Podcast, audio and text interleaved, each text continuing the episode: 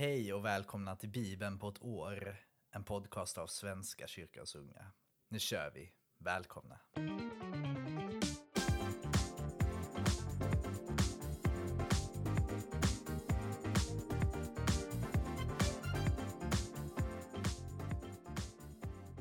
Vi ber. Tack Gud för idag. Tack för den kärlek du har för oss. Tack för den oändliga nåd som du har för oss.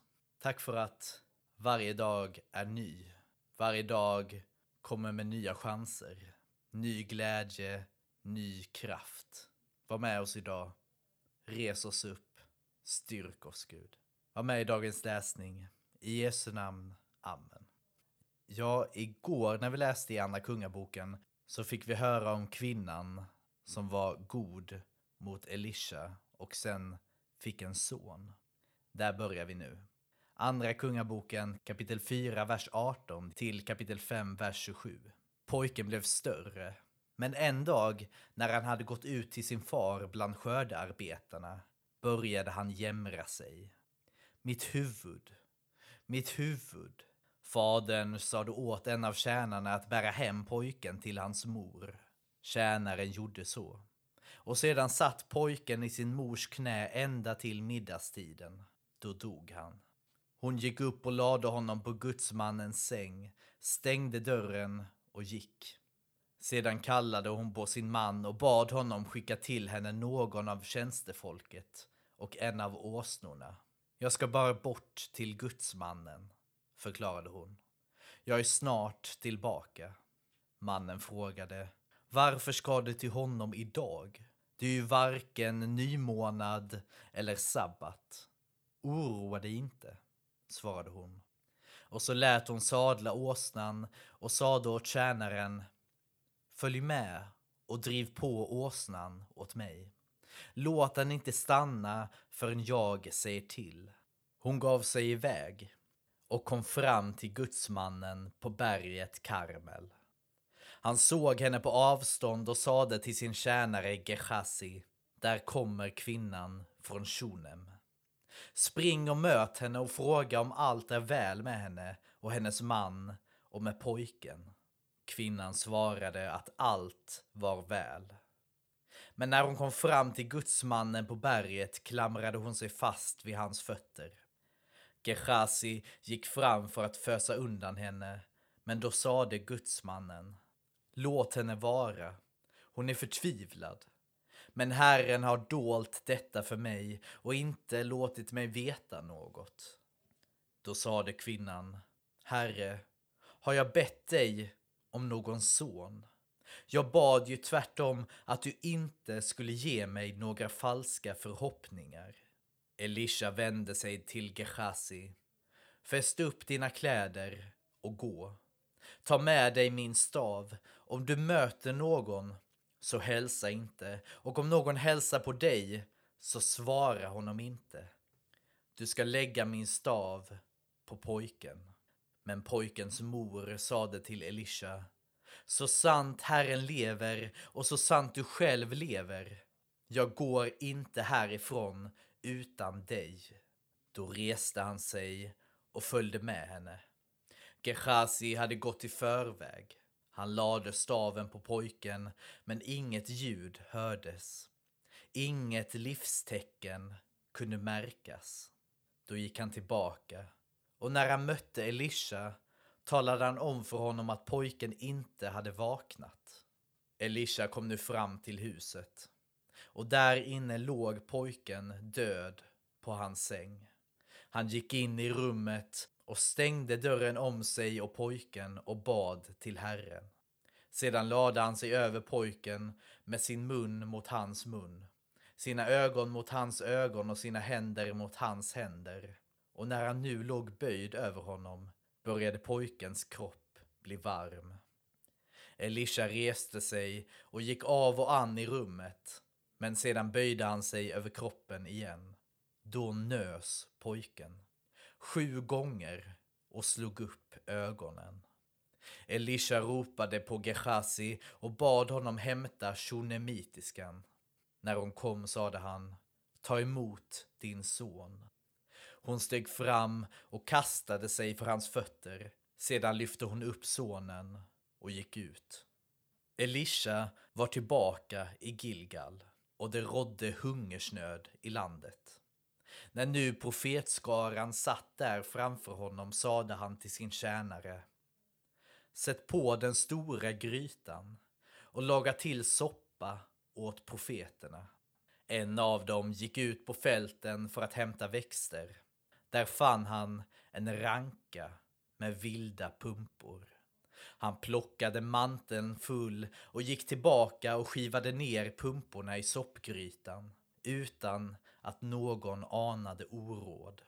Man öste upp åt männen, men när de smakat på soppan skrek de.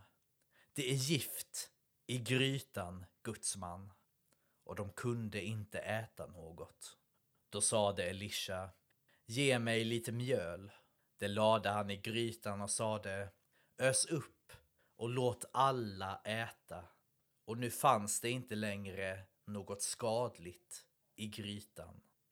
En man kom från Baal Shalisha till gudsmannen med tjugo kornbröd, bakade på det första av den nya skörden och med färska ax av sin gröda.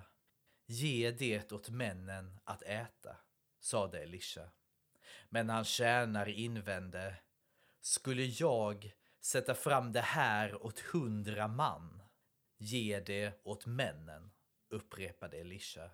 Ty så säger Herren, de ska äta och få över.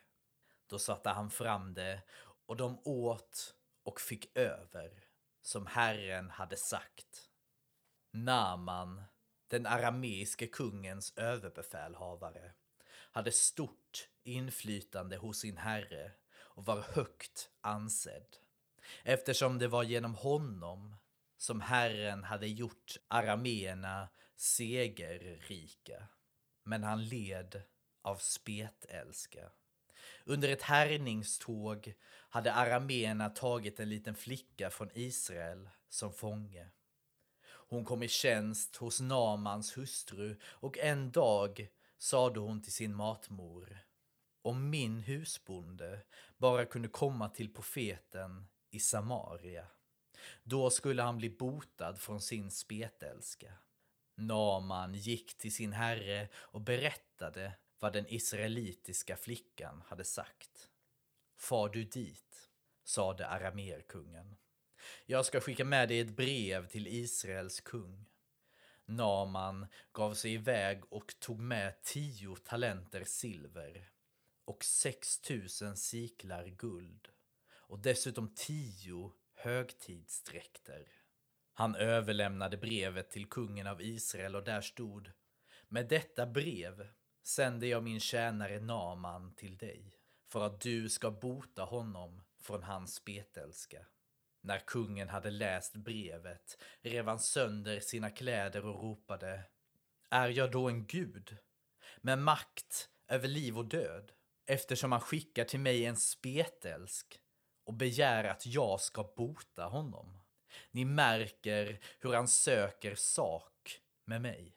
Gudsmannen Elisha fick veta att Israels kung hade rivit sönder sina kläder.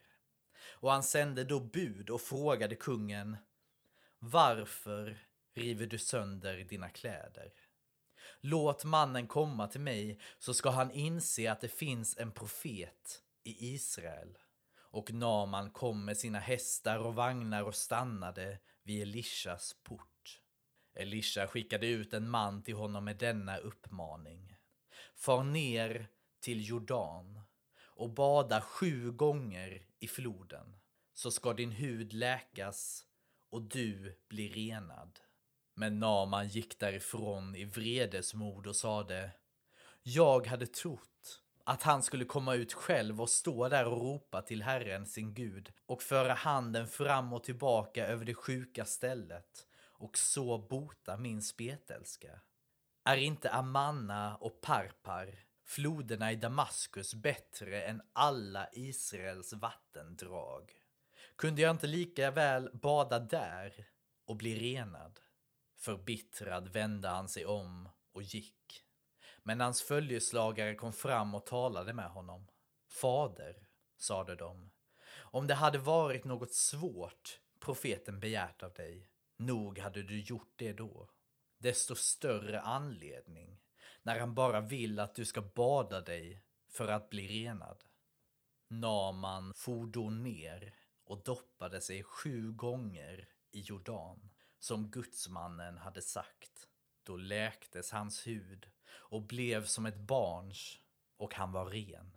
Han vände tillbaka till gudsmannen med hela sitt följe, gick fram till honom och sade Nu vet jag att det inte finns någon gud på hela jorden utom i Israel. Jag ber dig, ta emot en gåva av din tjänare. Men Elisha svarade, så sant Herren lever, han som jag tjänar, det kan jag inte göra. Och fastän Naman försökte övertala honom vägrade Elisha att ta emot någon gåva. Då sade Naman, låt mig få ta med så mycket jord som ett par mulåsnor kan bära. I fortsättningen kommer din tjänare inte att frambära brännoffer och slaktoffer till några andra gudar, bara till Herren. Men en sak må Herren förlåta mig. Om jag går vid min herre konungens sida när han ska tillbe i Rimmons tempel och jag faller ner och tillber där i Rimmons tempel tillsammans med honom, då må Herren förlåta mig detta. Och Elisha tog farväl av honom. När Naman hunnit ett stycke på väg tänkte Gehazi, gudsmannen Elishas tjänare. Min herre lät denne Naman från Aram komma för billigt undan när han inte tog emot vad han hade med sig. Så sant Herren lever, jag springer i fatt honom och ser till att jag får åtminstone något av honom. Och så gav han sig iväg efter Naman. När denne såg att det kom någon springande efter honom steg han ur vagnen och gick emot honom. Är allt väl? frågade han. Och Gehazi svarade Ja, men min herre har skickat mig för att hälsa att han just fått besök av två unga män ur profetskaran i Efraims bergsbygd och han ber dig därför om en talent silver åt dem och två högtidsdräkter. Låt mig lämna två talenter, sade Naman och trugade dem på honom. Han knöt in silvertalenterna i två kappor och lämnade dem tillsammans med de båda högtidsdräkterna åt två av sina tjänare, som fick bära dem framför Gehazi. När de kom till stadskullen tog Gehazi hand om gåvorna och gömde dem i sitt hus. Sedan fick männen återvända. När Gehazi var tillbaka hos sin herre igen frågade Elisha Var har du varit? Ingenstans, herre, svarade Gehazi. Men Elisha sade Tror du inte att jag i anden var där? då en man lämnade sin vagn och kom emot dig. När du väl fått silver så att du kan skaffa dig trädgårdar, olivlundar och vingårdar, får och kor, slavar och slavinnor. Men Namans spetälska ska för all framtid häfta vid dig och dina efterkommande. När Gehazi gick därifrån var han vit som snö av spetälska. Vi fortsätter i Apostlagärningarna, kapitel 15, vers 1 till 35. Några som hade rest ner från Judeen ville lära bröderna att de inte kunde bli frälsta om de inte lät omskära sig efter mosaiskt bruk. Detta ledde till ständiga uppträden och diskussioner mellan dem och Paulus och Barnabas. Man beslöt då att dessa båda och några till skulle fara upp till apostlarna och de äldste i Jerusalem för att få frågan utredd av dem. Församlingen gav dem vad de behövde för resan och de for sedan genom Fenikien och Samarien och beskrev hur hedningarna omvände sig. vilket väckte stor glädje bland alla bröderna. Vid sin ankomst till Jerusalem togs de emot av församlingen och av apostlarna och de äldste och de berättade om hur mycket Gud hade gjort genom dem. Men några från fariseernas parti som hade kommit till tro steg upp och sade att man måste omskära hedningarna och ålägga dem att hålla Moses lag. Apostlarna och de äldste kom då samman för att utreda frågan. Efter en lång överläggning reste sig Petrus och sade Mina bröder, ni vet att Gud i forna dagar valde ut mig bland er så att hedningarna genom min mun skulle få höra evangeliets ord och komma till tro. Gud som känner allas hjärtan har vittnat för dem genom att skänka den heliga anden åt dem, lika väl som åt oss. Han har inte gjort någon skillnad mellan oss och dem, utan har renat deras hjärtan genom tron. Varför vill ni då utmana Gud och lägga ett sådant ok på lärjungarnas axlar som varken våra fäder eller vi själva har orkat bära?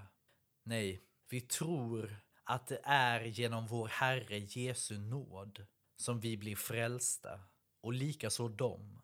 Då teg alla och man lyssnade på Barnabas och Paulus som berättade om de många tecken och under Gud hade gjort bland hedningarna genom dem. När de hade slutat tog Jakob till orda. Mina bröder, hör på. Simon har berättat om att Gud först såg till att han vann ett folk åt sitt namn bland hedningarna. Till detta passar profeternas ord, där det står Därefter ska jag vända tillbaka och bygga upp Davids fallna hydda. Ur dess spillror ska jag bygga upp den och resa den igen, för att alla de andra människorna ska söka Herren. Alla folk över vilka mitt namn har utropats. Så säger Herren, som har gjort detta känt för länge sedan. Därför anser jag att vi inte ska göra det svårt för de hedningar som omvänder sig till Gud, utan bara skriva till dem att de måste avhålla sig från sådant som har orenats genom avgudadyrkan och från otukt, köttet av kvävda djur och blod. Ty Mose har i alla tider haft sina förkunnare i varenda stad och han läses i synagogorna varje sabbat. Då beslöt apostlarna och de äldste tillsammans med hela församlingen att bland sig utse några som skulle sändas till Antiochia i sällskap med Paulus och Barnabas. Det blev Judas, som kallades Barsabas, och Silas, båda i ledande ställning bland bröderna och de fick med sig detta brev. Hälsningar från apostlarna och de äldste till bröderna av hednisk härkomst i Antiochia och Syrien och Kilikien. Vi har hört att några som kommit härifrån men utan vårt uppdrag har oroat er och vållat förvirring med vad de sagt. Vi har därför enhälligt beslutat att utse några talesmän och skicka dem till er tillsammans med våra kära bröder Barnabas och Paulus. Dessa båda som har vågat livet för vår Herre Jesu Kristi namn. Vi sänder alltså Judas och Silas och de ska muntligen framföra samma meddelande. Den heliga anden och vi har beslutat att inte lägga någon börda på er utöver följande oeftergivliga krav. Att ni avhåller er från kött som offrats till avgudar, blod, kött från kvävda djur och otukt. Om ni undviker allt sådant handlar ni rätt, allt gott. Så sände man iväg dem och när de hade kommit fram till Antiochia sammankallade de ett möte och överlämnade brevet. Bröderna läste det och blev glada över detta uppmuntrande besked. Judas och Silas, som också själva var profeter, talade länge till dem och uppmuntrade och styrkte dem. När de hade varit där en tid skildes de under fridsönskningar från bröderna och återvände till dem som hade sänt ut dem. Men Paulus och Barnabas stannade i Antiochia, där de tillsammans med många andra undervisade och förkunnade ordet om Herren.